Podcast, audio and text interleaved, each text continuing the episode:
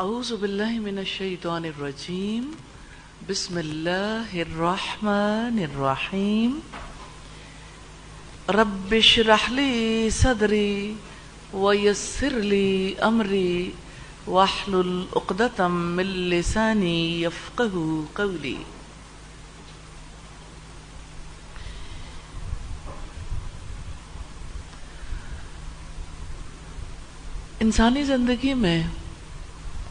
نکاح کی ضرورت سے کون انکار کر سکتا ہے؟ نکاح زندگی کی ضرورت بھی ہے اور نکاح نسل انسانی کی تعمیر اور ترقی کا ذریعہ بھی ہے۔ اسی لیے رسولوں نے نکاح کیے۔ اسی لیے نکاح کے سلسلے کو آسان بنانے کا حکم دیا گیا۔ نکاح کی رسومات ایسی ہیں جو نکاح کے سلسلے کو مشکل بنا دیتی ہیں۔ اب عام طور پر لوگوں کو یہ کہتے سنتے ہوں گے کہ ابھی تو ہم اس پوزیشن میں نہیں ہیں کہ نکاح کر سکیں۔ لڑکے کہتے ہیں کہ ہم پہلے خود اسٹیبلش ہو جائیں، پھر نکاح کریں گے۔ اور اب لڑکیاں بھی اسی روش پر گامزن ہے کمانا۔ کمانے کے بعد اپنے لیے زندگی کی ضروریات اکٹھا کرنا اور پھر نکاح کرنا بظاہر تو بہت اچھا لگتا ہے، لیکن اس عرصے کے دوران انسان کی زندگی پر کتنے برے اثرات بھی مرتب ہوتے ہیں۔ جب اللہ تعالیٰ کسی کو جوانی کی دہلیز پر قدم رکھنے کا موقع دیتے ہیں، اس کے بعد اس کے لیے نکاح کرنا نفع مند ہوتا ہے۔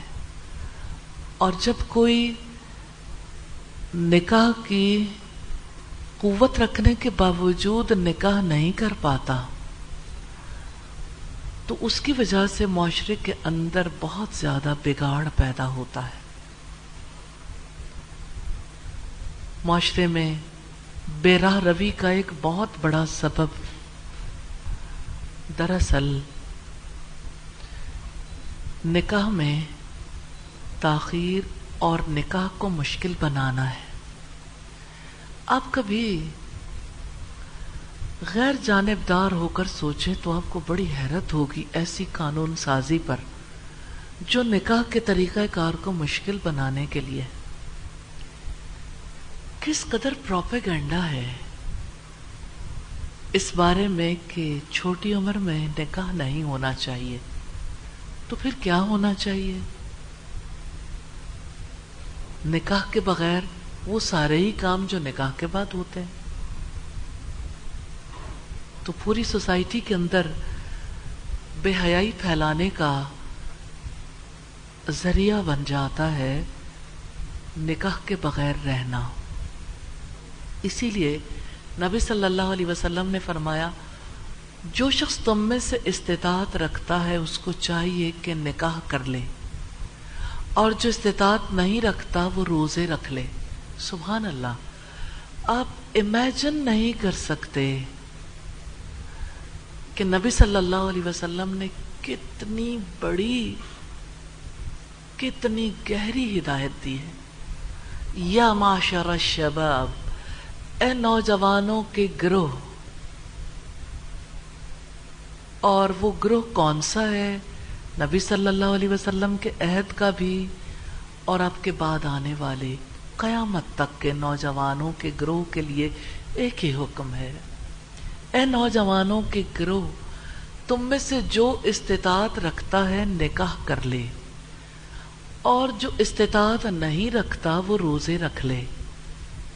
اس سے پتہ چلتا ہے کہ نکاح اور روزہ دراصل ایک دوسرے کے معاون ہیں۔ ہوتا ہے پاک دامنی پر مدد ملتی ہے۔ جب نکاح نہیں ہوتا، تو پاک دامنی کے لیے روزے مددگار ثابت ہوتے ہیں۔ کیونکہ روزہ نگاہوں کو نیچا رکھنے میں مدد دیتا ہے اور انسان کو اپنی عزت کی حفاظت کے لیے مدد دیتا ہے۔ یہ ایک سپر ہدایت ہے۔ اعلی ترین۔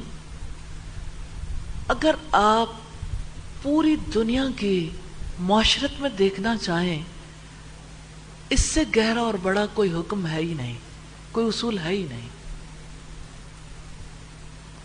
کتنی آرڈنری اور لیس دین آرڈنری سوچ ہے۔ معذرت کے ساتھ میں اسے گھٹیا سوچ کہنا چاہتی ہوں، ادنا۔ ادنا سوچ کیا ہے کہ سوسائٹی میں کوئی نکاح نہ کرے یا اس کے نکاح میں دیر ہو جائے یا نکاح ہو گیا ہے تو ٹوٹ جائے پوری دنیا میں آپ سٹڈی کر کے دیکھ لیجیے۔ اسی ایجنڈے پہ کام ہو رہا۔ ہے آپ کے ملک میں بھی قانون سازی تو ہو چکی ہے۔ اٹھارہ سال سے کم عمر کی لڑکی اور لڑکے کی شادی نہیں ہونی چاہیے۔ جواز کیا ہے؟ کس بنیاد پر؟ اٹھارہ سال سے کم عمر کے لڑکے اور لڑکیاں کیا شادی سے پہلے خفیہ محبت میں مبتلا نہیں ہوتے؟ ان کے اندر نکاح کرنے کی قوت نہیں ہوتی؟ وہ ذمہ داریاں سنبھالنے کی پوزیشن میں نہیں ہوتے؟ آخر، نکاح میں تاخیر کس مقصد کے لیے ہے؟ آپ غور کریں گے تو آپ کو پتا چلے گا، اس کا مقصد سوسائٹی کے اندر سے حیا کو ختم کرنا ہے۔ میں نے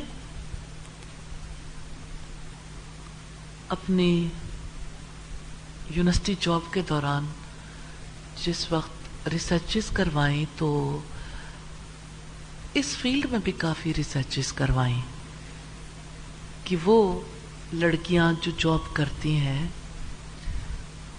ان کی میرٹل لائف کیسے ہوتی ہے اور کتنے عرصے کے بعد ان کی شادیاں ہوتی ہیں۔ ریلی اگر آپ وہ ریسرچز پڑھیں، وہ سروس دیکھیں، آپ کو حیرت ہوگی۔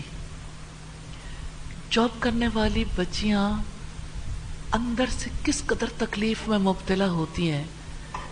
ایک جو کامن بات ہمارے سامنے آئی وہ یہ کہ ہمارے والدین ہمارا رشتہ کرنا نہیں چاہتے۔ جو رشتہ آتا ہے اس سے انکار کر دیتے ہیں۔ کبھی کوئی ایپ نکالتے ہیں، کبھی کسی اور نوعیت کی بات نکالتے ہیں تاکہ وہ رشتہ آگے نہ بڑھ سکے۔ تو آپ یہ دیکھیے کہ اگر رشتے کی بات ہر بار ختم ہو جائے تو لڑکی کی نفسیات پر کیسا اثر ہوتا ہے؟ اور آخر کس بنیاد پر؟ محبت کرنے والے ماں باپ ہیں جو اپنی بچی کو، اپنی بیٹی کو سونے کی چڑیا سمجھتے ہیں اور یہ سمجھتے ہیں کہ اس کو پڑھانے، لکھانے میں ہمارا اتنا روپیہ لگا۔ اور اب اسے پے بیک کرنا چاہیے۔ اس نے کب چاہا تھا؟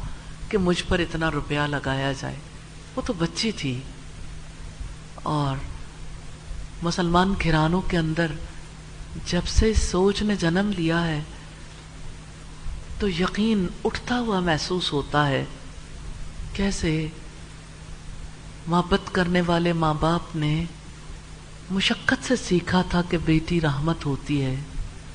اگر کسی کی تین بیٹیاں ہوں وہ ان کی اچھی تعلیم و تربیت کرے، اچھی پرورش کرے، پھر ان کا نکاح کر دے، وہ اس کے لیے دوزخ سے آڑ بن جائیں گے۔ کسی نے سوال کیا، اللہ کے رسول اگر کسی کی دو بیٹیاں ہوں، آپ نے فرمایا دو کے لیے بھی یہی کچھ ہے۔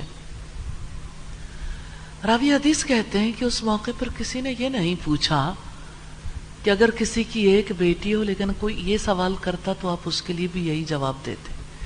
یقین کیوں اٹھ گیا؟ اپنے رسول کی بات پر۔ کیوں سب کچھ اس دنیا میں حاصل کر لینا چاہتے ہیں؟ آخرت پر یقین کی کمی کی وجہ سے۔ اور کوئی سبب نہیں ہے۔ ہر کوئی مفاد پرست تو ہے۔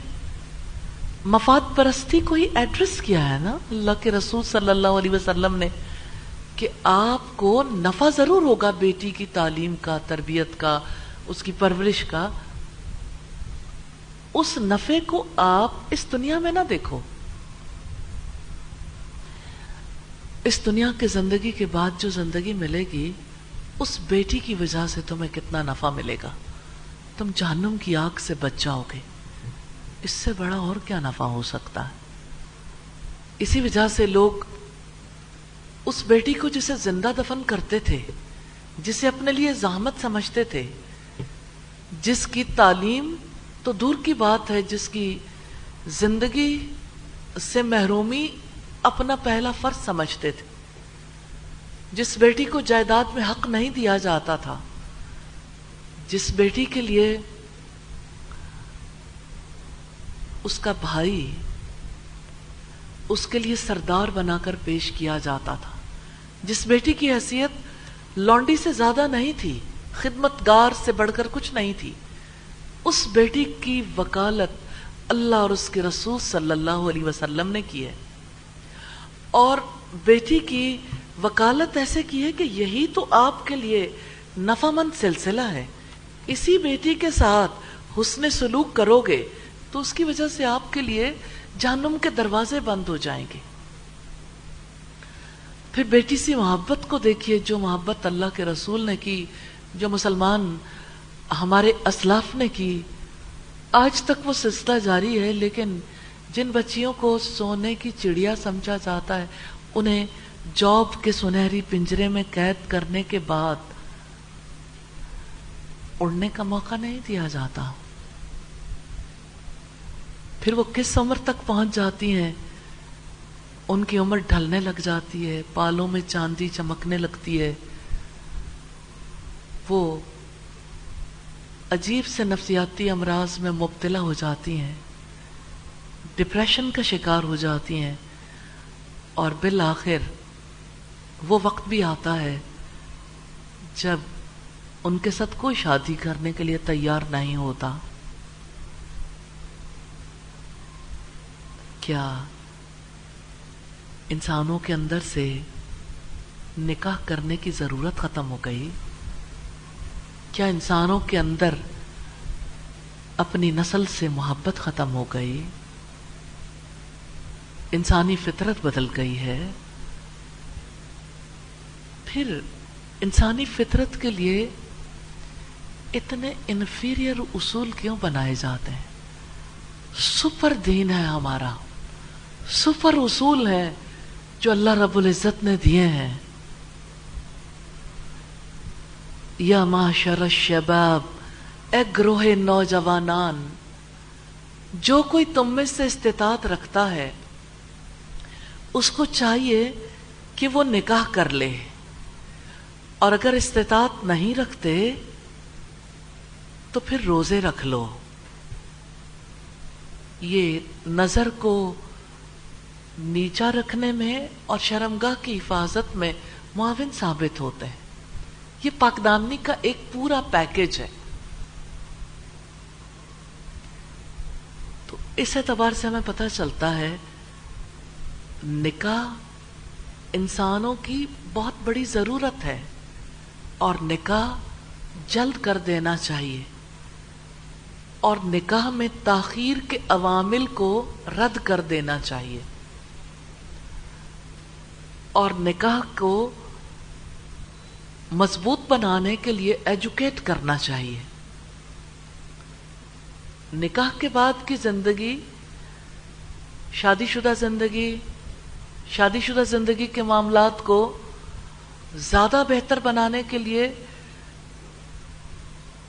ہر جوڑے کو ایجوکیٹ کرنا چاہیے کہ کیسے اس نے اپنی ذمہ داریوں کو ادا کرنا ہے اور کیسے اپنے رائٹس کا بھی تحفظ کرنا۔ یقیناً یہ ہم سب کی مشترکہ ذمہ داری ہے۔ اور اگر اس اعتبار سے دیکھیں کہ ہم کتنی ہی ایسی رسومات کو جاری رکھے ہوئے ہیں جن کی وجہ سے ماں باپ اتنا روپیہ کما لینا چاہتے ہیں کہ پھر اپنی بیٹی کو اس طرح سے رخصت کر سکیں کہ وہ سسرال میں ان کے خیال یہ ہے کہ وہ سسرال میں اچھی زندگی بسر کرنے کے قابل ہو سکے۔ تو ماں باپ اپنی پوری زندگی کی پونجی لٹا دیتے ہیں۔ ان رسومات پر جن کی وجہ سے اللہ تعالیٰ کی ناراضگی ہے، جن کی وجہ سے لڑکی کے بسنے کے لیے کسی قسم کی مدد نہیں ہوتی، جس کی وجہ سے لڑکی کو شوہر کی محبت نہیں ملتی۔ سسرال والوں کی نظروں میں مقام نہیں ملتا اور ماں باپ تل ملاتے رہ جاتے ہیں۔ پھر بھی ماں باپ کے حصے میں حسرت اور نا امیدی ہی آتی ہے۔ تو کیوں نہ رائٹ گراؤنڈ پر آئیں۔ اصل اصول کو سمجھیں، جیسا کہ اللہ رب العزت نے رحمان کے بندوں کی خصوصیت بتائی ہے کہ رحمان کے بندے کس طرح سے اپنے رب سے دعائیں کرتے ہیں۔ ربنا حب لنا من ازواجنا وذریاتنا قرۃ اعین وجعلنا للمتقین اماما۔ رحمان کے بندے سپر یقین رکھتے ہیں۔ ان کا یقین کس بات پر ہے؟ دلوں کی محبت اللہ تعالیٰ نے ڈالنی ہے۔ وہ نہ لکڑیوں نے ڈالنی ہے، نہ دھاتوں نے ڈالنی ہے، نہ برتنوں نے دلوں میں محبت ڈالنی ہے، نہ کپڑوں نے، نہ سجنے سورنے نے ڈالنی ہے۔ اب سوچیں، کبھی ہاتھ میں لے کے سوچیں لپسٹک مسکارا آپ کے فیس پہ لگنے والی کتنی چیزیں ہیں۔ اس کے اندر کون سی ایسی چیز ہے جس کی وجہ سے مجھے محبت ملے گی؟ ہاتھ میں لے کے خود سے سوال کر کے دیکھیں، آپ کو جواب ملے گا۔ نو ڈاؤٹ کہ عورت اچھی لگتی ہے، اسے بننا سنورنا چاہیے، اپنے شوہر کے لیے اسے سنگھار کرنا چاہیے، لیکن ایک حد ہوتی ہے نا لمٹ ہوتی ہے۔ اس بننے سنورنے پر اجر بھی ہے، لیکن یہ والی بات یاد رکھیے، محبت لپسٹک میں نہیں ہے۔ محبت آپ کی کاسمیٹکس میں نہیں ہے، جس کی وجہ سے کسی کی نظروں کے اندر محبت آ سکتی ہے۔ حوث تو آ سکتی ہے کسی اجنبی کی نظروں میں۔ لیکن دلوں کے اندر محبت داخل کرنے والا محبت کا مالک۔ اس لیے ہر وہ چیز جو ہمارے عقیدے پر ضرب لگانے والی ہے۔ ہر وہ چیز جس کی وجہ سے رائٹ پاتھ پہ چلتے چلتے آپ ڈی ٹریک ہو سکتے ہیں۔ اس کو چھوڑنا ہے انشاءاللہ تعالی۔ تاکہ اللہ تعالی کی رحمت کو آواز دینے والے بنے، تاکہ اللہ تعالی کی رحمت سے حیات نفع اٹھائیں۔ یاد رکھیے گا کہ انسان کی زندگی کا مقصد اللہ تعالی کی عبادت ہے۔ اور جانتے ہیں کیوں؟ تاکہ ہم قلب اور قالب سے، قلب سے مراد دل ہے، قالب سے مراد وجود ہے۔ تاکہ ہم قلب اور قالب سے اپنے خالق کے ساتھ جڑ جائیں۔ تاکہ ہمارے دل، محبت اور تعظیم کے ساتھ اپنے رب سے جڑ جائیں۔ تو اللہ تعالی کی عبادت، اس کی اطاعت ہماری زندگی کا مقصد ہے۔ پھر ہم دیکھتے ہیں کہ خاتم النبیین محمد صلی اللہ علیہ وسلم کی محبت، آپ کی اطاعت کو ہر شعبہ زندگی میں ملحوظ رکھنا ہمارے اوپر لازم ہے۔ لقت کا نلکم فی رسول اللہ اسوت حسنا بلا شبہ یقیناً تمہارے لیے اللہ کے رسول صلی اللہ علیہ وسلم کی حیات میں بہترین نمونہ ہے۔ تو ہر ایک کے لیے لازم ہے ماں باپ کے لیے لازم ہے کہ اپنی اولاد کو اللہ تعالیٰ کی نعمت سمجھیں اور اللہ تعالیٰ کے دیے ہوئے اصولوں، ضابطوں کے مطابق اپنی اولاد کی پرورش کریں اور بلوغت کی عمر کو پہنچتے ہی نکاح کا اہتمام کریں۔ اللہ تعالیٰ سب ماں باپ کو توفیق دے اور رشتے کے انتخاب میں تقوی کو معیار بنائے متقی شخص سے لڑکی کے ماں باپ اپنی بیٹی کا رشتہ کریں، متقی لڑکی سے لڑکے کے ماں باپ اپنے بیٹے کا رشتہ کریں۔ اسی بنیاد پر رشتے کو تلاش کرنا چاہیے، کیونکہ اللہ کے رسول صلی اللہ علیہ وسلم نے فرمایا، چار چیزیں جن کی بنیاد پر رشتے کیے جاتے ہیں۔ حسب نصب، مال، جمال اور دینداری۔ تم دینداری کو ترجیح دینا۔ اور پھر اس بات کو بھی پیش نظر رکھنا چاہیے کہ منگنی طویل نہ ہو۔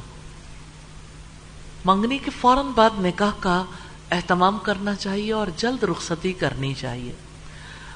اور ضرورت کی چیزوں میں بھی نبی صلی اللہ علیہ وسلم کو نمونہ بنانا چاہیے۔ اگر کسی کے پاس اللہ تعالیٰ کا دیا ہوا بہت مال ہے تب بھی اس کو ضرور دیکھنا چاہیے کہ اللہ کی حد میں رہ کے خرچ کرنا ہے۔ فضول خرچی نہیں کرنی، کیونکہ فضول خرچ لوگ شیطان کے بھائی ہیں۔ پھر اللہ تعالیٰ کے حکم پر نکاح سے پہلے بھی، نکاح کے بعد بھی عمل کرنا ہے۔ استیزان، اجازت طلبی۔ استیزان سے ایک پورا ڈفرینٹ کلچر ہمارے ذہن میں آتا ہے۔ گھروں کے اندر، گھروں کے باہر۔ اجازت لے کے کسی کے گھر میں، کسی کے روم میں جانا اور اجازت کے بغیر داخل نہ ہونا، کیونکہ تخلیق کا حق پامال ہوتا ہے تو اس کی وجہ سے بے حیائی پروان چڑھتی ہے اور رشتے مضبوط ہونے کی بجائے کچے دھاگے کی طرح ٹوٹ جاتے ہیں۔ پھر اسی طرح سے ہم دیکھتے ہیں کہ سطر و حجاب اور غز بسر کے احکامات کی پابندی کرنی چاہیے، کیونکہ جہاں پر یہ پابندی ٹوٹتی ہے، چاہے وہ نکاح کی تقریب ہو یا گھروں کے اندر یا سوسائٹی کے اندر دیگر معاملات ہوں، جب یہ پابندی ٹوٹتی ہے تو اس کی وجہ سے سوسائٹی کے اندر پاکیزگی برقرار نہیں رہتی۔ اور نکاح کے حوالے سے ضرور ذہن میں رکھنا چاہیے حقوق لینے کی بجائے دوسروں کے حقوق ادا کرنے کی طرف توجہ رکھنی چاہیے، ذمہ داریاں۔ فرائض ادا کرنے کی طرف توجہ کرنی چاہیے۔ اسی طرح سے یہ بھی سمجھنے کی ضرورت ہے اور سمجھانے کی کہ مرد کا جو مقام ہے، اس کے کیا تقاضے ہیں۔ مرد کو اللہ تعالیٰ نے قوام بنایا، اس نے مینج کرنا ہے، اپنی فیملی کے لیے کمانا ہے۔ اپنی فیملی کی حفاظت کرنی ہے۔ قوامیت کے تقاضوں میں سے یہ بھی ہے کہ حلال روزی کے لیے تگو دو کی جائے اور اپنی بیوی اور اپنے بچے کو حلال کھلایا جائے اور اپنی فیملی پر جو کچھ بھی سپینڈ کریں وہ حلال ہو۔ اسی طرح سے مرد پر یہ بھی فرض عائد ہوتا ہے کہ وہ اللہ تعالیٰ کے عوامر و نواحی احکامات اور جن چیزوں سے اللہ تعالیٰ نے روکا، ان کی حفاظت کرے اور حفاظت کروائے۔ اسی طرح سے مردوں کا یہ فرض بنتا ہے۔ اس کا یہ مطلب نہیں ہے کہ خواتین اس علم کو حاصل نہیں کریں گی۔ میں سمجھتی ہوں خاتون نے دونوں طرف کا علم اس لیے حاصل کرنا ہے کہ بعد میں اسے اپنے بچوں کو بھی تو اس مقام پر پہنچانا ہے۔ اور حقیقت یہ ہے کہ مردوں کو بھی پورا علم حاصل کرنا چاہیے۔ اسی طرح سے مردوں کو اس بات کا پورا اہتمام کرنا چاہیے کہ وہ خواتین کی عزت، احترام اور وقار کو پیش نظر رکھیں، ان کو برقرار رکھیں۔ نبی صلی اللہ علیہ وسلم کی زندگی ہمارے لیے بہترین نمونہ ہے۔ پریشرائز کرنا اور اپنی اوپینین کو امپوز کرنا قوامیت کے خلاف ہے۔ یہ قوامیت ہمارے دین کے خلاف ہے۔ کیونکہ نبی صلی اللہ علیہ وسلم امپوز نہیں کرتے تھے اسپیس دیتے تھے۔ آپ صلی اللہ علیہ وسلم کے کرانے میں اسی طرح سے لوگوں کے جذبات بسا اوقات مچلتے تھے۔ جیسے حضرت عائشہ صدیقہ نے حضرت صفیہ کی طرف سے آنے والے کھانے کو جو غلام لے کر آیا تھا، پکڑتے ہوئے چھٹکا دیا اور پلیٹ کو توڑ دیا۔ تو نبی صلی اللہ علیہ وسلم نے کسی قسم کا کامنٹ نہیں دیا۔ مسکراتے رہے اور حضرت عائشہ کے مزاج کا خیال رکھا اور بعد میں انہیں کہا کہ اب اپنی بہن کو پلیٹ واپس کر دینا۔ جب ان کا موڈ بحال ہو گیا۔ عزت اپنے نبی سے سیکھیے۔ ان کا ہر طریقہ کار سپر اور اعلیٰ ہے۔ حقیقت یہ ہے، اعلی اصول زندگی میں کوئی اختیار نہیں کر سکتا جب تک اسے اعلی انداز میں سوچنا نہ آئے اعلی انداز میں سوچنا اسی طرح سے ممکن ہے کہ اپنے نبی کی تعلیمات کو سیکھیں۔ اللہ تعالیٰ نے جس طرح سے ہمیں لاجکس دی ہیں، دلائل دی ہیں، اسی طرح سے ہم اسے لے کر چلیں۔ تو آپ دیکھیے کہ نبی صلی اللہ علیہ وسلم اپنی بیویوں کا کیسے احترام کرتے تھے۔ کبھی دیکھنے کا آپ کو بھی اتفاق ہوتا ہوگا۔ کبھی بہت زیادہ عجیب فیلنگز ہو جاتی ہیں۔ ہر طبقے کا مرد ہمارے یہاں ایسا ہے۔ غریب طبقے میں دیکھیں، عورت گود میں بچہ اٹھایا ہوا ہے اور جب وہ گھر سے باہر کہیں جانے لگی ہے تو گرتی پڑتی بیگ بھی اٹھا کے لے جا رہی ہے اور مرد سینہ پھولائے قوام بن کے جا رہا ہے۔ یہ اسلام نہیں ہے فرونیت ہے۔ کیونکہ یہاں عورت کے ساتھ ہمدردی نظر نہیں آ رہی۔ اس کی عزت تو بہت دور کی بات ہے۔ اس کا احترام اور وقار بھی نظر نہیں آ رہا۔ پھر آپ دیکھیے کہ جہاں کہیں ہسبینڈ وائف شاپنگ کرنے کے لیے گئے ہیں، ساری شاپنگ لینا دینا عورت کر رہی ہے۔ وہ اٹھا کے کہیں مال میں گئی ہے، ٹرالیوں میں رکھ رہی ہے۔ اور مرد جو ہے وہ ہر جگہ پہ دلچسپی لینے کی بجائے بیزاری کا اظہار کر رہا ہے۔ اور یوں کہ جیسے عورت کوئی بہت ہی زیادہ ناجائز کام کر رہی اس نے اگر سبزی لا کے رکھی ہے یا گروسری کی ہے، ایسی چیزیں بھی لا کے رکھی ہیں، تو مرد یوں سے احساس دلاتا ہے کہ تمہاری وجہ سے میں کتنے قیمتی سرمایہ سے محروم ہو رہا ہوں۔ حالانکہ وہ سارے گھر کے لیے ہوتا ہے۔ پھر اگر گاڑی میں سامان لا کے رکھنا ہے تو عورت ہی کی رسپانسبلٹی ہے۔ گھر جا کے مرد ناک منہ چڑھا چڑھا کے تھک گیا ہے۔ اب وہ گاڑی سے ادھر کے فوراً اندر چلا گیا۔ اب عورت کی ذمہ داری ہے وہ خود نکالے، جیسے کرے، سارا سامان کچن تک پہنچانا ہے، گھر میں کسی جگہ لے کے جانا ہے۔ وہ سارا سامان رکھوائے گی، اس کے بعد اس نے اسے، اگر سبزی ہے، اسے واش کرنا ہے، اگر گروسری کی دوسرے آئٹمز ہیں، انہیں اپنی اپنی جگہ پلیس کرنا ہے۔ آپ کا نبی اور نبی کا طریقہ کار کہاں ہے؟ آپ نے یہ طریقہ کار کس سے سیکھا؟ آپ کے نبی تو گھر میں جھاڑو دے لیتے تھے، کپڑوں کو پیون لگا دیتے تھے، اپنے کام خود کر لیتے تھے۔ اور بیوی اگر کچھ بھی کرنے لگی ہے تو ساتھ مدد کرنے کے لیے کھڑے ہو گئے ہیں۔ کتنی سپر اپروچ ہے ہمارے نبی کی۔ سواری پر سوار کرنے لگے ہیں حضرت صفیہ کو، تو اپنا گھٹنا آگے کر دیا۔ یہ ماحول نہیں ہے جس میں ہم رہتے۔ ہیں گھٹنا آگے کر دیا، یہاں پاؤں رکھ کے اوپر جاؤ۔ پھر مدد دے رہے ہیں کہ اوپر بیٹھ سکے۔ کون سا شوہر ہے جو اپنی بیوی کے لیے احترام سے دروازہ کھولے؟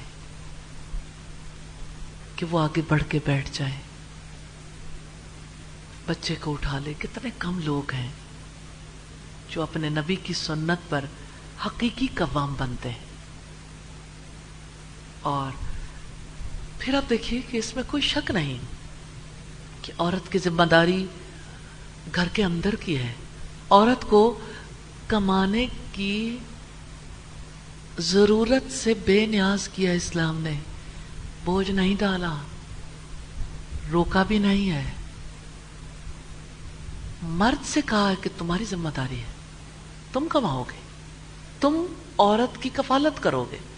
تمہاری بیوی ہے، تمہاری بیٹی ہے، تمہاری بہن ہے، تمہاری ماں ہے۔ وہ تم ہو، تم نے بوجھ اٹھانا ہے۔ اس لیے کہ تم قوام ہو، یہ قوامیت ہے۔ اور اپنے گھر والوں پر آپ نے جلاد بن کے نازل نہیں ہو جانا معذرت کے ساتھ۔ ایسا کیوں ہوا؟ ایسا کیوں ہوا؟ یہ کیوں کیا؟ یہ چیز ادھر کیوں رکھی؟ فلا کام ایسے کیوں ہو گیا؟ کیا رسول اللہ ایسے داخل ہوتے تھے گھروں میں؟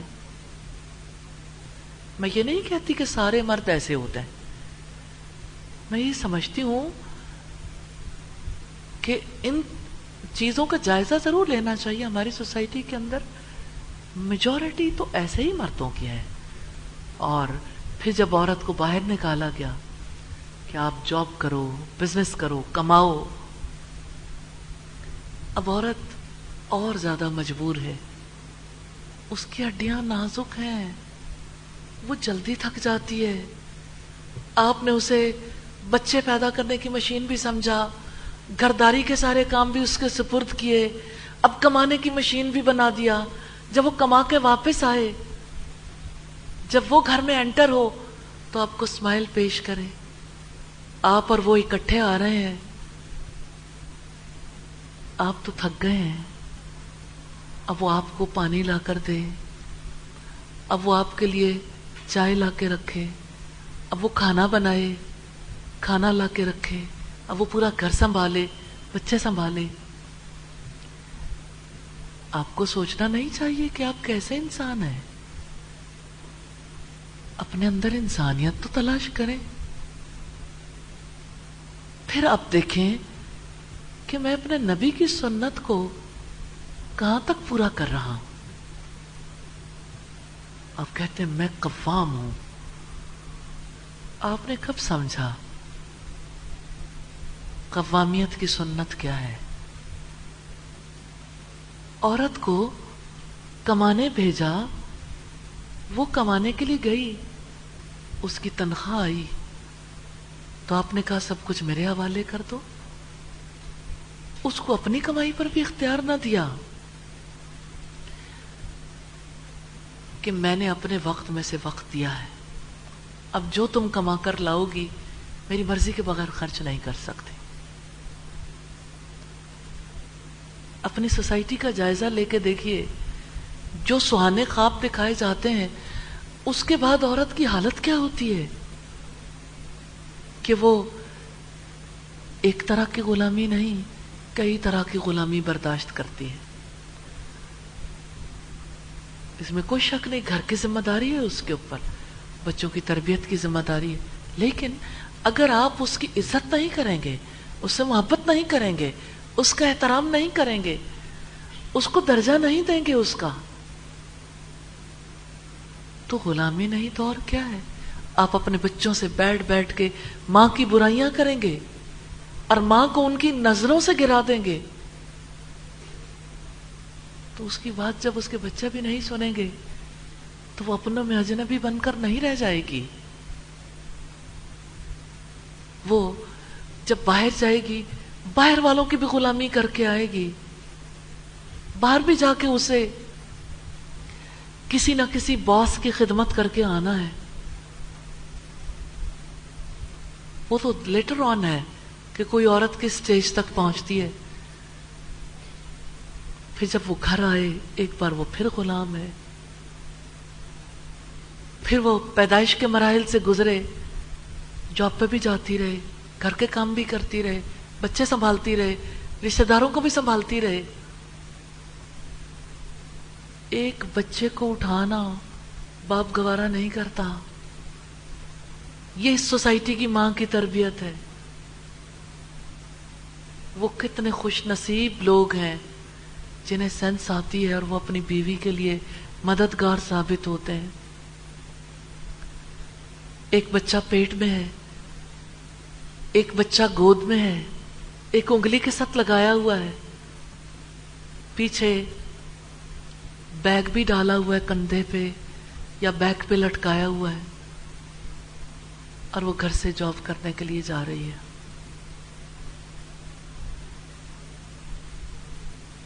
یہ کیسی آزادی ہے جس کا خواب دکھایا گیا؟ اسلام نے اتنا کبھی نقشہ نہیں دکھایا۔ اسلام تو چاہتا ہے کہ عورت کی عزت ہو اس سے محبت کی جائے۔ اس کو ماں کی حیثیت میں اپنی اولاد کے لیے محترم بنایا جائے کہ وہ اپنی جنت، اپنی ماں کے قدموں تلے تلاش کریں، ان کی ضروریات کی کفالت مرد کرے۔ پھر اب دیکھیں، سوسائٹی کا مزاج ایسا ہے۔ وہ چیزیں دین میں سے نکال کے رکھیں گے گہرا زیادہ رہ جاتا ہے۔ اب یہی عورت ہے۔ بچے پال رہی ہے، جاب کر رہی ہے بزنس کر رہی ہے۔ گھر کی ذمہ داریاں سنبھال رہی ہے اور اس کے ساتھ ساتھ بچے پیدا بھی کر رہی ہے اور اسی عورت کو آپ دیکھیے، وہ بیمار ہو جاتی ہے تو اسے کہا جاتا ہے، تمہاری بیماری کے اخراجات اٹھانا میرا شرعی فرض نہیں ہے۔ وہ جو سارا کچھ کما کے لائی۔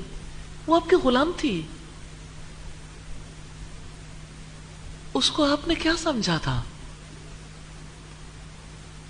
اس کو آپ نے کیا سمجھا ہے؟ اس کی بیماری کا خرچ برداشت کرنے کے لیے بھی تیار نہیں ہے۔ کہ یہ تو گارڈین کا فرض ہے اور گارڈین تمہارے ماں باپ ہے ان کا جرم پیدا کرنا ہی تھا۔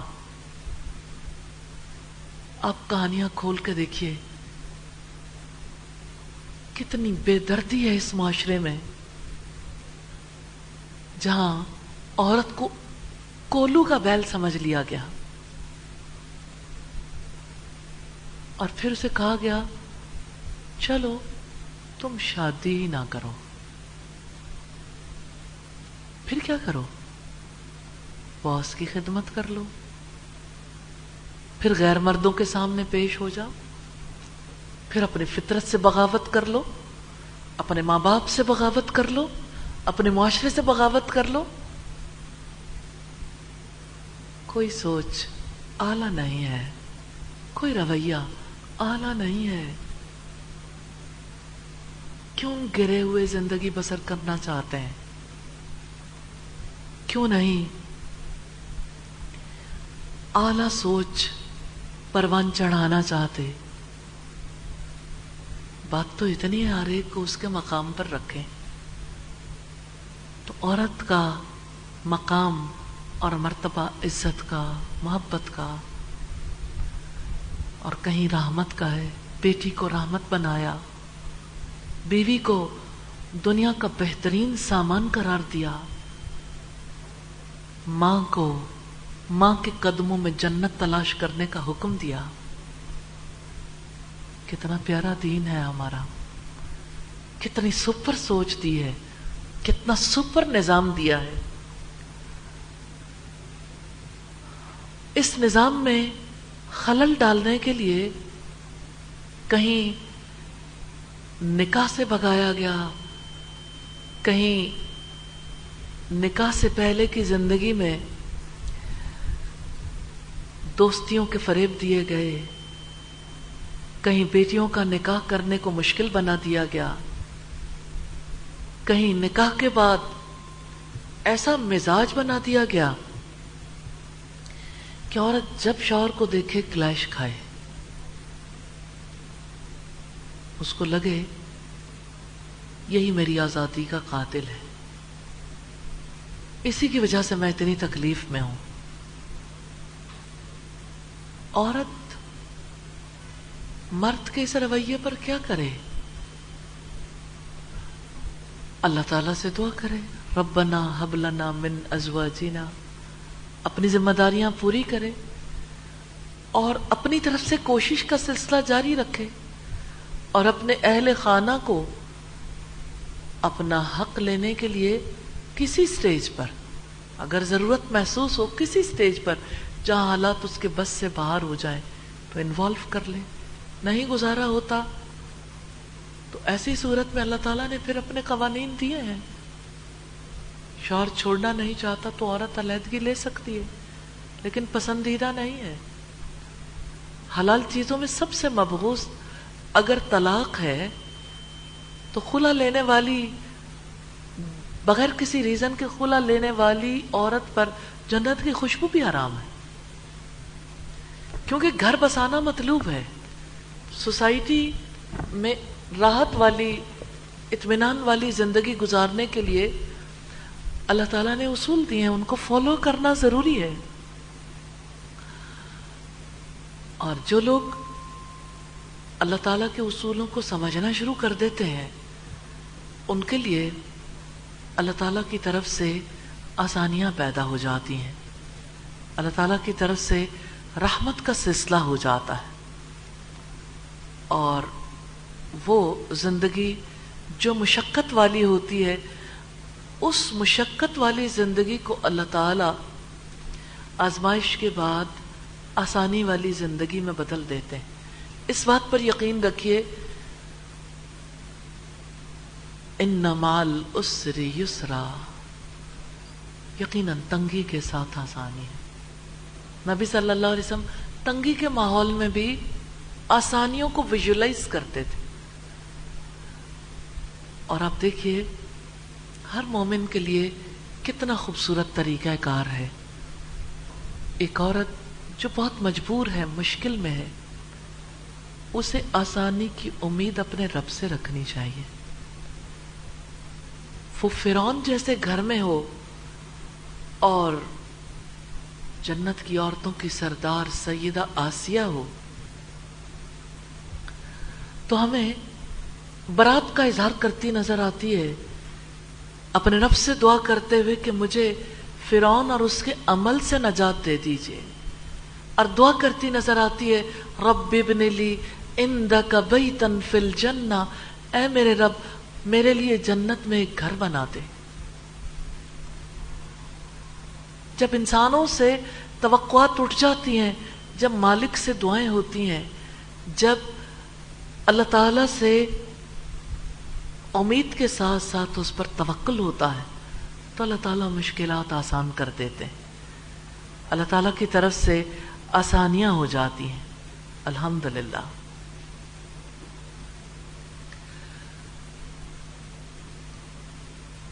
نکاح کے حوالے سے یہ ضرور جان لینا چاہیے کہ اللہ تعالیٰ نے کچھ فرائض مرد پر عائد کیے ہیں اور کچھ ذمہ داریاں عورت پر بھی عائد کی ہیں۔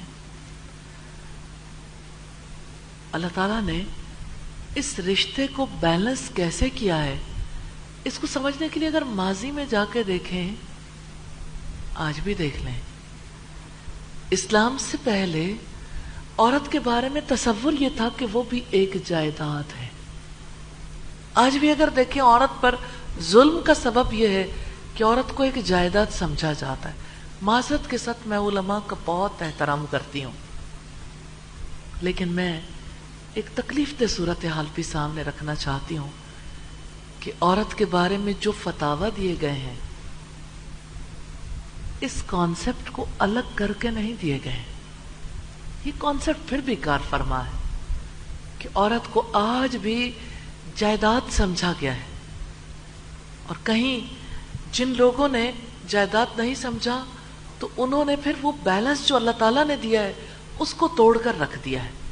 جیسے یہ فتوا کہ اگر کسی کی ماں اپنے بیٹے کے گھر میں آنا چاہتی ہے ملنے کے لیے اور بیوی اجازت نہیں دیتی، تو ماں اس گھر میں نہیں آ سکتی۔ معذرت کے ساتھ کسی یعنی یہ کوئی کسی کافر کی طرف سے کہی جانے والی بات نہیں ہے۔ ہمارے فتوا میں سے۔ ایسے فتوے جب دیے جائیں گے تو صورت حال کیا ہوگی؟ پھر اسی طرح سے اگر آپ دیکھنا چاہیں کہ ایک چیز، اگر عورت خود جائیداد ہے تو اس میں مالک بننے کی صلاحیت نہیں ہو سکتی۔ اسی وجہ سے تو عورت کمائے تو اس کے مال کو اپنا مال سمجھا جاتا ہے، اس کو ورثہ ملے تو اس کے ورثے پہ قبضہ کر لیا جاتا ہے۔ اس کی جیولری ہو، جیولری پر قبضہ کر لیا جاتا ہے۔ اس کے پاس کوئی بھی چیز ہو، اس کی نہیں سمجھی جاتی۔ سسرال والے ایسا کیوں سمجھتے ہیں؟ کیوں ایسا طرز عمل اختیار کرتے ہیں؟ اسی وجہ سے کہ عورت کو جائیداد سمجھا جاتا۔ تو جائیداد میں اضافہ ہوتا ہے تو خوشیاں منائی جاتی ہیں۔ اور میں چاہتی ہوں میں ان رسومات پر ضرور آپ سے بات چیت کروں کہ جب عورت کی شادی پر اتنی خوشیاں منائی جاتی وہ کیوں منائی جاتی اسی کانسیپٹ کے تحت کہ ہماری جائیداد میں اضافہ ہوا۔ اور پھر آپ دیکھیں کہ عورت کے بارے میں یہ کانسیپٹ کتنا خطرناک ہے کہ عورت کو اپنے وجود کی مالک بھی نہیں سمجھا گیا۔ کہ وہ وجود جو ہے، وہ بھی اس کا نہیں، اس سے جتنا جی چاہے خدمت لے لو۔ اسی وجہ سے اگر ہم دور جاہلیت میں دیکھتے ہیں، آج کی جاہلیت میں بھی ایسا ہے، عورت کو میراث سے محروم کیا جاتا۔ ہے جو لڑکی، جو عورت ورثے سے حق مانگتی ہے، بھائی ناراض ہو جاتے ہیں ساری زندگی کے لیے۔ حق نہیں دینا چاہتے۔ ماں سمجھاتی ہے، دیکھو، بیٹا، رشتہ ختم ہو جائے گا۔ اب میں کیا کروں؟ تمہارا بھائی نہیں مانتا۔ اور میں سمجھتی ہوں ماں ماں سب سے بڑھ کر بیٹی کو میراث سے محروم کرنے کے لیے کردار ادا کرتی ہے۔ باپ سے بھی بڑھ کر مناتی رہتی ہے تاکہ لڑکی کبھی اپنا حق نہ مانگ سکے۔ پھر ہم دیکھتے ہیں کہ شادی سے پہلے عورت کا مالک، لڑکی کا مالک، بیٹی کا مالک باپ ہے۔ شادی سے پہلے شوہر کی عدم موجودگی میں وہ باپ کی میراث نہیں پا سکتی۔ شادی کے بعد شوہر کی ملکیت ہے تو شوہر کی جائیداد سے اسے محروم کیا گیا تھا۔ میں اسلام سے پہلے کی بات کر رہی ہوں۔ اسے اپنے مال میں کسی قسم کا کوئی اختیار نہیں تھا۔ آج بھی جب اسلام کا علم نہیں ہے، وہی دوہرے جاہلیت کی باتیں جاری ہیں۔ عورت کو اس کے مال کا مالک نہیں سمجھا جاتا۔ میں ایسے بہت سارے دینداروں کو بھی جانتی ہوں جو یہ کہتے ہیں کہ ہاں یہ تو درست ہے کہ عورت جب جاب کرتی ہے تو شوہر کے وقت میں سے وقت لگاتی ہے، تو اس کا مال اس کا تو نہیں ہے۔ کس قدر کافرانہ سوچ ہے۔ میں نہیں سمجھتی غیر اسلامی کا ہوں، کیونکہ اسلام سے اس کا دور کا بھی واسطہ نہیں۔ نو ڈاؤٹ کہ عورت وقت نکالتی ہے کیا اس کی زندگی کا مالک ہے اس کا شوہر؟ کیا اس کے وقت کا مالک ہے؟ کیا اس کے مال کا مالک ہے؟ تو ایسا نہیں ہے۔ عورت اپنے مال کی بھی مالک ہے، اپنا جو اس کا وجود ہے، اس پر حق رکھتی ہے، اس کے بارے میں ڈسیزن کر سکتی ہے۔ اگرچہ جان کا مالک تو اللہ تعالیٰ ہے۔ عورت اپنی پراپرٹی کی بھی مالک ہے۔ اس کا حق ہے میراث پر بھی، تعلیم پر بھی، اور جہاں باپ کی میراث اسے ملے گی، وہاں شوہر کی بھی، بیٹے کی بھی، اور کچھ صورتوں میں بھائی کی بھی۔ تو شادی سے پہلے عورت کو باپ کی ملکیت سمجھا گیا، شادی کے بعد شوہر کی۔ نہ مال میں اختیار، نہ ذات میں اختیار۔ اسی وجہ سے عورت اپنا نکاح خود نہیں کر سکتی۔ خود نہیں کر سکتی تھی اس سوچ کے تحت۔ اور ولی اس کی مرضی کے بغیر اس کا نکاح کر دیتے تھے۔ میں دو باتیں سامنے رکھنا چاہتی۔ اپنی مرضی سے نکاح نہیں کر سکتی۔ ولی اس کی مرضی کو اہمیت نہیں دیتا۔ اسلام نے کیا کہا؟ ولی کو بھی محروم نہیں کیا اور لڑکی کو بھی محروم نہیں کیا۔ ولی کی اجازت ضروری ہے، لیکن لڑکی کا قبول کرنا بھی ضروری ہے۔ ولی امپوز نہیں کر سکتے۔ باپ بھی امپوز کرے گا بتیجے کو امپوز کر دے۔ تو رسول اللہ صلی اللہ علیہ وسلم کے پاس جو عورت اپنا مقدمہ لے کر آئی تھی تو آپ نے کہا تھا کہ میں تم دونوں کو علیحدہ کر دیتا ہوں۔ اس نے کہا، ایسی بات نہیں ہے۔ میں رہوں گی اسی کے پاس، لیکن میں چاہتی تھی سب عورتوں کو پتہ چل جائے کہ ان کے باپ یہ حق نہیں رکھتے۔ کہ جبری شادی کر دیں۔ جبری شادی کا اختیار نہیں ہے۔ پھر آپ دیکھیے کہ اسلام نے مہر کو عورت کا حق قرار دیا۔ تو مہر پر مرد قابض نہیں ہو سکتا، شوہر قابض نہیں ہو سکتا۔ ہم نے کل دیکھا تھا کہ ایک خاتون کے بارے میں اس کے شوہر نے کہا کہ یہ اس نے خوش دلی سے مجھے مہر دے دیا تھا۔ اب یہ کہتی ہے، مجھے میرا مہر واپس کرو۔ تو قاضی نے یہ فیصلہ دیا تھا کہ اگر اس نے خوش دلی سے معاف کیا ہوتا تو مطالبہ نہ کرتی۔ تو مطالبہ کیا ہے؟ تو دینا پڑے گا۔ تو اسلام نے عورت کو عزت اور احترام کا مقام دیا، اسے مالکانہ حقوق دیے، میراث کے حق سے نوازا اور اسے یہ سمجھایا کہ تم اپنی ذات کے بارے میں فیصلہ کرنے کا حق رکھتی ہو، خود فیصلہ کرنے کا حق رکھتی ہو۔ اور تمہارے ولی تم پر کوئی رشتہ مسلط نہیں کر سکتے۔ اور اپنی خواہش اور مرضی کو زبردستی تم پر تھوپنے کا حق نہیں رکھتے۔ نبی صلی اللہ علیہ وسلم کے ارشادات اس سلسلے میں بہت واضح ہیں۔ اور دوسری طرف ہم دیکھتے ہیں بیلنس۔ لڑکیوں کو بھی یہ تلقین کی گئی کہ ولی کی رائے اگرچہ ان پر لازم نہیں ہے، لیکن وہ اس کو اہمیت ضرور دیں۔ اسے ملوز خاطر ضرور رکھیں، کیونکہ ان کی رائے تجربے پر مبنی ہے اور وہ ان کے خیرخواہ ہیں۔ انہیں اپنا بدخواہ نہ سمجھیں۔ کس قدر توازن ہے اسلام میں؟ الحمدللہ۔ اگر ہم ویسٹرن کنٹریز میں دیکھیں تو بڑی بے تدالی پائی جاتی ہے۔ ایک طرف ولی کی طرف سے لڑکی پر رشتے کے لیے جبر کیا جاتا ہے اور اس کے نتیجے میں شوہر اور بیوی کے درمیان تعلقات خراب ہو جاتے ہیں، اختلافات پیدا ہو جاتے ہیں، طلاق اور خلق تک کی نوبت آ جاتی ہے۔ اور پھر آپ دیکھیے کہ ویسٹ میں جب لڑکیوں نے نکاح کے بعد بغاوت کی، تو ہماری سوسائٹی کی لڑکیوں نے بھی اس اثر کو قبول کیا۔ اور جب شادی سے پہلے لڑکیاں اس اثر کو قبول کر لیتی ہیں تو لڑکے ہوں یا لڑکیاں، جذباتی طور پر فیصلے کر لیتے ہیں اور کورٹ میرج جو کہ اکثر صورتوں میں ناجائز ہے، کچھ صورتوں میں جائز ہے۔ اکثر صورتوں میں ایسے کہ ولی کی اجازت نہیں، ولی موجود بھی ہے، ولی کی اجازت نہیں، فریقین کی رضامندی نہیں، نکاح کی شرائط پوری نہیں۔ اور کورٹ میں جا کے دو لوگ اگر اقرار کر لیتے ہیں تو یہ نکاح نہیں ہوتا۔ اس لیے اس بارے میں ضرور دیکھنا چاہیے کہ ولی کی اجازت کی اہمیت ہے اور لڑکی اور لڑکے کے ایجاب و قبول کی بھی۔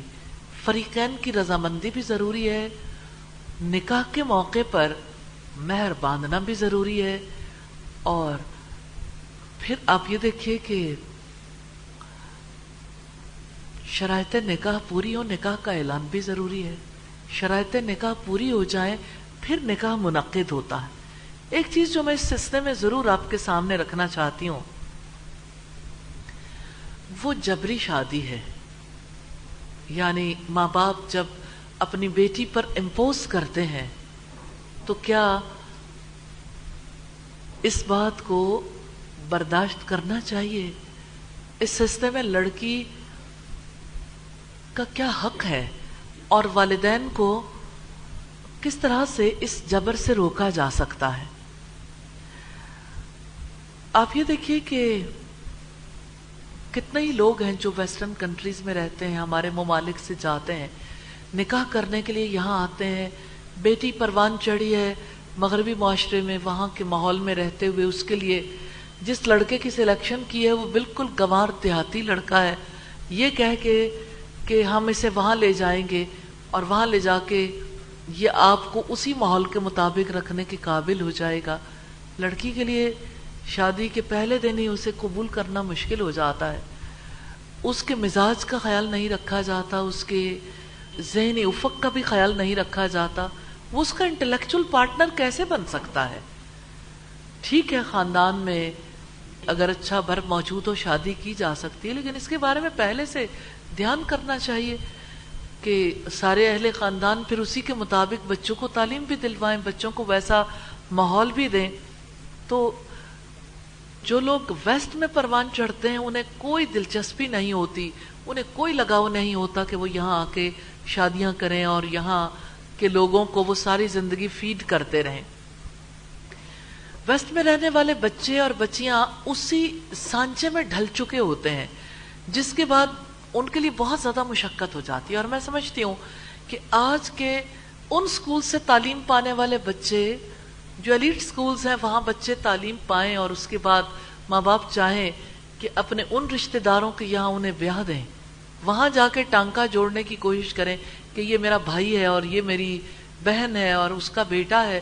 اور یہ میرا فلاں رشتہ دار ہے، ساری زندگی تو آپ کو یاد نہ آئی، ان کو بھی اٹھاتے، ان کے لیے بھی آپ کوشش کرتے۔ آج اگر آپ چاہتے ہیں کہ بچے جو ہیں وہ اچھی زندگی بسر کریں، تو پھر اس سلسلے میں ایک دوسرے کو اٹھا کے، ایک برابر لا کے کوشش کرنی چاہیے تاکہ بچوں کے لیے، آنے والی نسلوں کے لیے وہ تکلیف نہ رہے۔ جو تکلیف شادی کے پہلے دن سے شروع ہوتی ہے اور طلاق یا خلا پر منتج ہوتی ہے۔ اور اگر طلاق اور خلا نہ ہو تو بیماری اور سویر قسم کی بیماریوں کے بعد جوانی کی ڈیتھ کی صورت میں حالات سامنے آتے ہیں یا بچے اور بچیاں ڈپریشن کا شکار ہو جاتے ہیں۔ تو انسان صرف مادی وجود نہیں ہے، اس کے اندر اس کی روح ہے۔ وہ عقل رکھتا ہے، اس کو ایک جانور کی طرح ڈیل نہیں کیا جا سکتا، جانور کو بیچا جا سکتا، کسی کو بھی بیچ دیں۔ جو بھی خریدار ہو، اس کو دیا جا سکتا ہے، لیکن انسانوں کے ساتھ یہ معاملہ نہیں کیا جا سکتا اور نہ کرنا چاہیے۔ اولیاء یعنی ولی جو نکاح پر مجبور کرتے ہیں، اس جبر کی بہت ساری صورتیں ہیں۔ کبھی دھمکیاں دیتے ہیں، کبھی مار ڈالنے کی دھمکی دیتے ہیں۔ کبھی یہ کہتے ہیں، تمہارا پاسپورٹ جلا دیں گے، تمہیں باہر کی جس ملک کی شہریت حاصل ہے، اس شہریت سے محروم کر دیں گے۔ اور لڑکی جب بے بس ہو جاتی ہے، مجبور ہو جاتی ہے، تو نکاح پر رضامندی کا اظہار کر دیتی ہے۔ کہ ایسے میں تو ساری زندگی کے لیے میں وہاں سے بھی جاؤں گی۔ حالانکہ وہ نکاح پر آمادہ نہیں ہوتی۔ پھر جب نکاح ہو جاتا ہے، واپس اپنے ملکوں میں لڑکی پہنچ جاتی ہے، تو وہ وہاں جا کے اپنے شوہر کو قبول کرنے سے انکار کر دیتی ہے۔ وہاں پہ ماں باپ مجبور نہیں کر سکتے۔ پھر وہ نکاح فسخ کرنے کے لیے شرعی کاؤنسلر سے رجوع کرتی ہیں تاکہ یہ رشتہ کسی طرح سے ختم ہو جائے۔ یہ واقعات بڑی کثرت سے ہونے لگ گئے ہیں۔ حتیٰ کہ حکومت برطانیہ نے اس پر رپورٹ بھی مرتب کی ہے اور ان واقعات کا بڑی سختی سے نوٹس بھی لیا ہے۔ ایسے واقعات کی وجہ سے مسلمانوں کا امیج بھی خراب ہوا اور آزادی نسواں کی تحریکوں کو، تنظیموں کو یہ کہنے میں مدد بھی ملی ہے کہ اسلام میں عورت کے حقوق بہت کم ہے عورت کو حق نہیں دیتا۔ اسلام میں عورت پر بڑا جبر ہے اور اسلام جو ہے وہ کسی عقل مند تعلیم یافتہ اور بالغ لڑکی کو مجبور کرتا ہے کہ وہ اپنے ناپسندیدہ شخص کے ساتھ رہے۔ حالانکہ یہ اسلام کی پکچر نہیں ہے۔ یہ ان والدین کی پکچر ہے، ان کا امیج ہے۔ لیکن اس کو اسلام کے نام کو اور اسلام کو خراب کرنے کے لیے استعمال کیا جاتا۔ ہے اس میں کوئی شک نہیں کہ ولی کو اسلام حق دیتا ہے اور اسلام اس پر فرائض بھی عائد کرتا ہے۔ بچوں کی تعلیم و تربیت کے حوالے سے، ان کے مفادات کی رعایت کے لیے۔ اور پھر آپ دیکھیے کہ ولی بچوں پر تصرف کر سکتا ہے، لیکن اس حد تک نہیں۔ کہ ان کی زندگی کے پارٹنر کے لیے بھی ان کی پوری حیات کو جبر میں رکھ کے انہیں مجبور زندگی گزارنے کے لیے پوری طرح سے زد و کوب کیا جائے، انہیں جبر و اکراہ کے ذریعے سے تیار کیا جائے۔ ایک عاقلہ اور ایک بالغہ لڑکی کے نکاح میں شریعت نے اس کی رضامندی کو لازم قرار دیا ہے۔ احادیث نبوی سے اس کی وضاحت ہوتی ہے۔ اور جب کبھی کسی کو مجبور کر کے نکاح کیا جاتا ہے، جب کبھی کسی پر ایسا جبر کیا جاتا ہے، نکاح ہو بھی جائے، تو وہ نکاح فسخ ہو جاتا ہے۔ یعنی اسے فسخ کیا جا سکتا ہے۔ جب بھی لڑکی کورٹ میں جائے گی، تو اس کا نکاح ختم ہو جائے گا۔ کبھی کبھی جبر کے ذریعے ہونے والی شادی میں لڑکے اور لڑکی کے درمیان تعلق قائم نہیں ہوتا، لیکن اگر تعلق قائم ہو جائے تو ایسی صورت میں لڑکی اور زیادہ مجبور ہو جاتی ہے۔ اولاد کی وجہ سے جو اس تعلق کے نتیجے میں وجود میں آتی ہے۔ تو جبری شادی ہمارے دور کا ایک بہت بڑا ایشو ہے۔ اگرچہ بظاہر ایسا محسوس ہوتا ہے پڑھے لکھے خاندانوں میں کہ اب بہت حد تک جبر سے لوگ رک گئے ہیں۔ لیکن حقیقت یہ ہے کہ جبر کا سلسلہ آج بھی جاری ہے۔ مثال کے طور پر لڑکی سے رائے نہ پوچھی جائے تو کیا یہ جبر نہیں ہے؟ لڑکے اور لڑکی کو ایک دوسرے کو دیکھنے کا موقع نہ دیا جائے، کیا یہ جبر نہیں؟ لڑکی ایگری نہیں کر رہی، اس کو مختلف طریقے سے کنونس کر کر کے اسے اس سٹیج پر لے آئے ہیں کہ وہ اب نکاح کرنے کے لیے تیار ہے ہے تو یہ بھی جبر۔ اس لیے اس بات کو سمجھنا ضروری ہے کہ یہ پرابلم کیسے سالو ہو سکتا ہے۔ بات یہ ہے کہ شرعی اصطلاح میں سے ولایت کفایت کہتے ہیں۔ اور ولایت کا جو حق ہے، اس کا یہ مطلب نہیں ہے کہ ولی یہ بھی حق رکھتا ہے کہ جبر کر سکے۔ سبحانک اللہم و بحمدک نشہد اللہ الہ الا انت، نستغفرک و نتوب السلام علیکم ورحمۃ اللہ وبرکاتہ